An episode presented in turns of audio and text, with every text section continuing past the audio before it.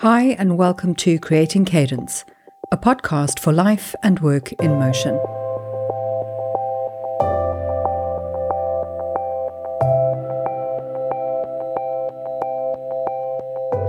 I'm your host, Mich Bondesio, a writer, coach, consultant, and the founder of Growth Sessions.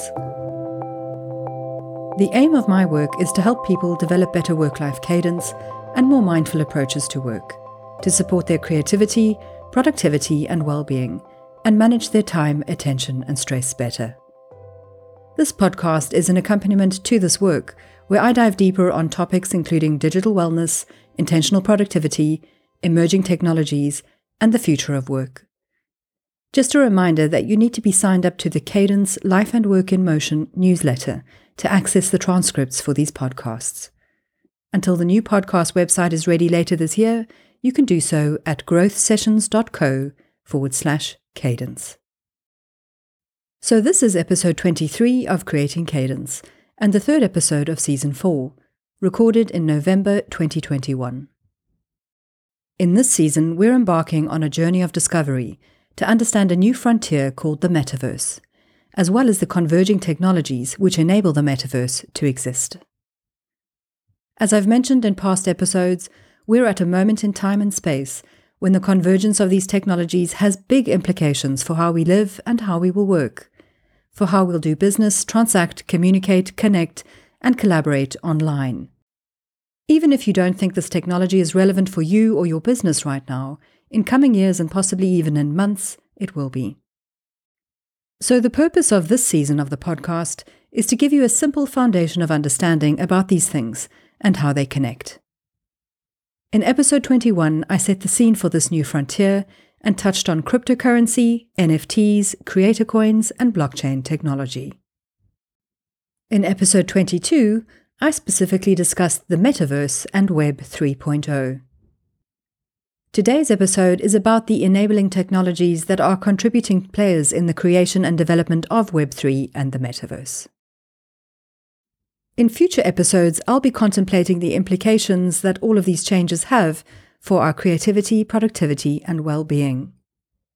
But we first need to understand what they are before we can figure out their impact on us. So, if you're ready, let's dive into the supporting characters in this digital landscape that was once the realm of fantasy science fiction, but which is rapidly becoming our new reality.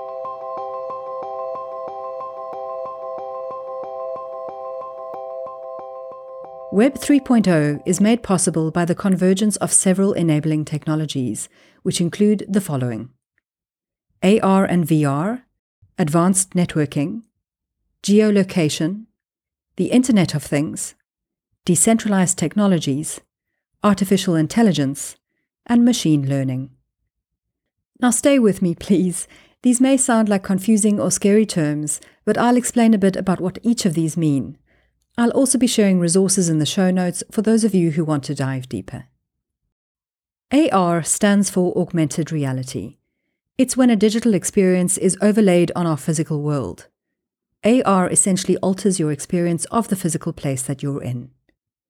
So, to give you some examples, that game that came out a few years ago called Pokemon Go is one example of an AR experience. Google Glass, Microsoft's HoloLens, and Apple's soon to be developed smart glasses are other tools that we can use for accessing AR experiences. This technology is already being implemented in lots of different areas. For example, when surgeons are performing certain procedures, if they're wearing AR tech, they can look at the results of an ultrasound or an MRI whilst simultaneously working on the same area of the body. In engineering or construction related industries, contractors can also view the layouts or schematics of a piece of equipment whilst they're building or repairing it. This tech is slowly being adopted in a host of industries to improve efficiency, increase accuracy, and save lives. The term VR stands for virtual reality. A virtual reality is a made up world in the digital space with virtual 3D objects that are rendered from scratch using computer software. VR can be anything that you imagine it to be. Think of those wonderful, fantastical places in the movie Avatar, or the games that you play using a Facebook Oculus headset. But the applications extend well beyond gaming into the world of business, where trade and communication can occur in a constructed digital space that mimics what we would see in real life. This is where the metaverse is likely to be most obviously accessible, but it will not be the only way to access it. Next, we have advanced networking. An example of this is 5G, which stands for fifth generation wireless or cellular technology. Whilst 5G is being rolled out around the world, 6G is already available in some places too. With increased speed and responsiveness, these wireless networks are capable of transferring vast amounts of data at higher speeds across both phone and computer networks. You might think that the best use of that is for faster downloads of your large video files, or better streaming of your favorite Netflix show, or maybe a faster response time for your online gaming. But the ability to transfer large chunks of data at rapid speeds supports all the other technologies that I'm talking about in this episode too. Geolocation is next on the list. Examples of how this tech is used include things like Google Maps when you're looking for directions, or Waze GPS when you're driving. It might be Amazon when you get that notification telling you how many stops away your parcel is. Or it could be the weather app when you want to know if it's about to rain, which, when you live where I currently do, is always a strong possibility. Geolocation links people and devices to places all around the world. Related to this, it's also interesting to note that the latest Monterey operating system for Apple products is bringing their Apple Maps to life with 3D mapping technology. That's another example of how these emerging technologies are linked. Yes, there are potential privacy issues with geolocation, but it can also be used to save lives and find places and people in remote or inaccessible areas. An example of this might be the What Three Words app, which has mapped many inches of the world using language. Then there's the Internet of Things. This concept, also known as IoT, has been around for a long while already.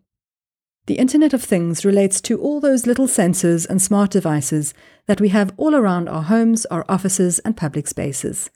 They're the things that make our lives a bit easier and more efficient. Think about Alexa announcing that your Amazon parcel is due for delivery via the flashing Echo Dot device in your kitchen, or the flashing light on your air purifier or water jug that tells you that the filter is due for replacing. IoT devices exist all around us and this tech is being ramped up in a thousand different ways that you're probably not even aware of. Another piece in the puzzle is decentralized technology such as blockchain. I spoke about blockchain technology in episode 21, so all I'll say about it at this point is that although it may seem a bit clunky and inaccessible to most of us right now, that's going to change as two things start happening.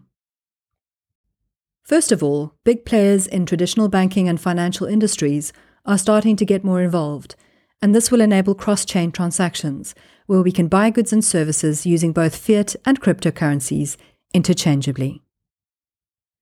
Second, the technology will become simpler and easier to use, plus more environmentally friendly. It's currently not, as gas fees for crypto conversions are exorbitant, and it takes a huge amount of energy to power the blockchain. But all in all, this decentralized technology is going to provide us with better online authentication, and better security in a host of different ways. And then, last but not least, we have artificial intelligence and machine learning. AI was already a part of our lives, working behind the scenes to automate activities that will make our lives more efficient. And as all of these emerging technologies progress, AI will become even smarter. It will become autonomous and self programming, which potentially removes us from the equation. As I mentioned in past episodes, yes, AI could have detrimental consequences in our lives. And yes, some of what is happening out there can seem a bit scary. But these emerging technologies do also have the propensity to make our lives easier, more efficient, healthier, and dare I say it, happier. As long as we're able to adapt to live with them and engage with them in ways that still support us. In the next episode, I'll be exploring what that might mean how can these emerging technologies better support our well being, creativity, and productivity? How might they not? What can we do to ensure that we can leverage their benefits without falling prey to their dark side? Don't forget to sign up to the Cadence newsletter to access the accompanying resource list that I've compiled for this episode. If you have thoughts about this episode or a question relating to the topics I cover in general on this podcast, then I'd love to hear from you. You can write to hello at creatingcadence.co. If you're liking what you're hearing on the Creating Cadence podcast, you would really make my day if you could please give it a four or five star review via Apple Podcasts. At this point in time, the podcast is also not yet sponsored so the cost of my time in making the show is covered by lovely listener donations. If you want to support us too, with a one off or ongoing contribution that is equivalent to the price of a cup of coffee or a good book, then you'll find Creating Cadence on both the Patreon and Buy Me a Coffee platforms. Thanks for listening. Until next time, please take care out there. Be brave, think big, be open, and keep moving forwards, one step at a time. Bye for now.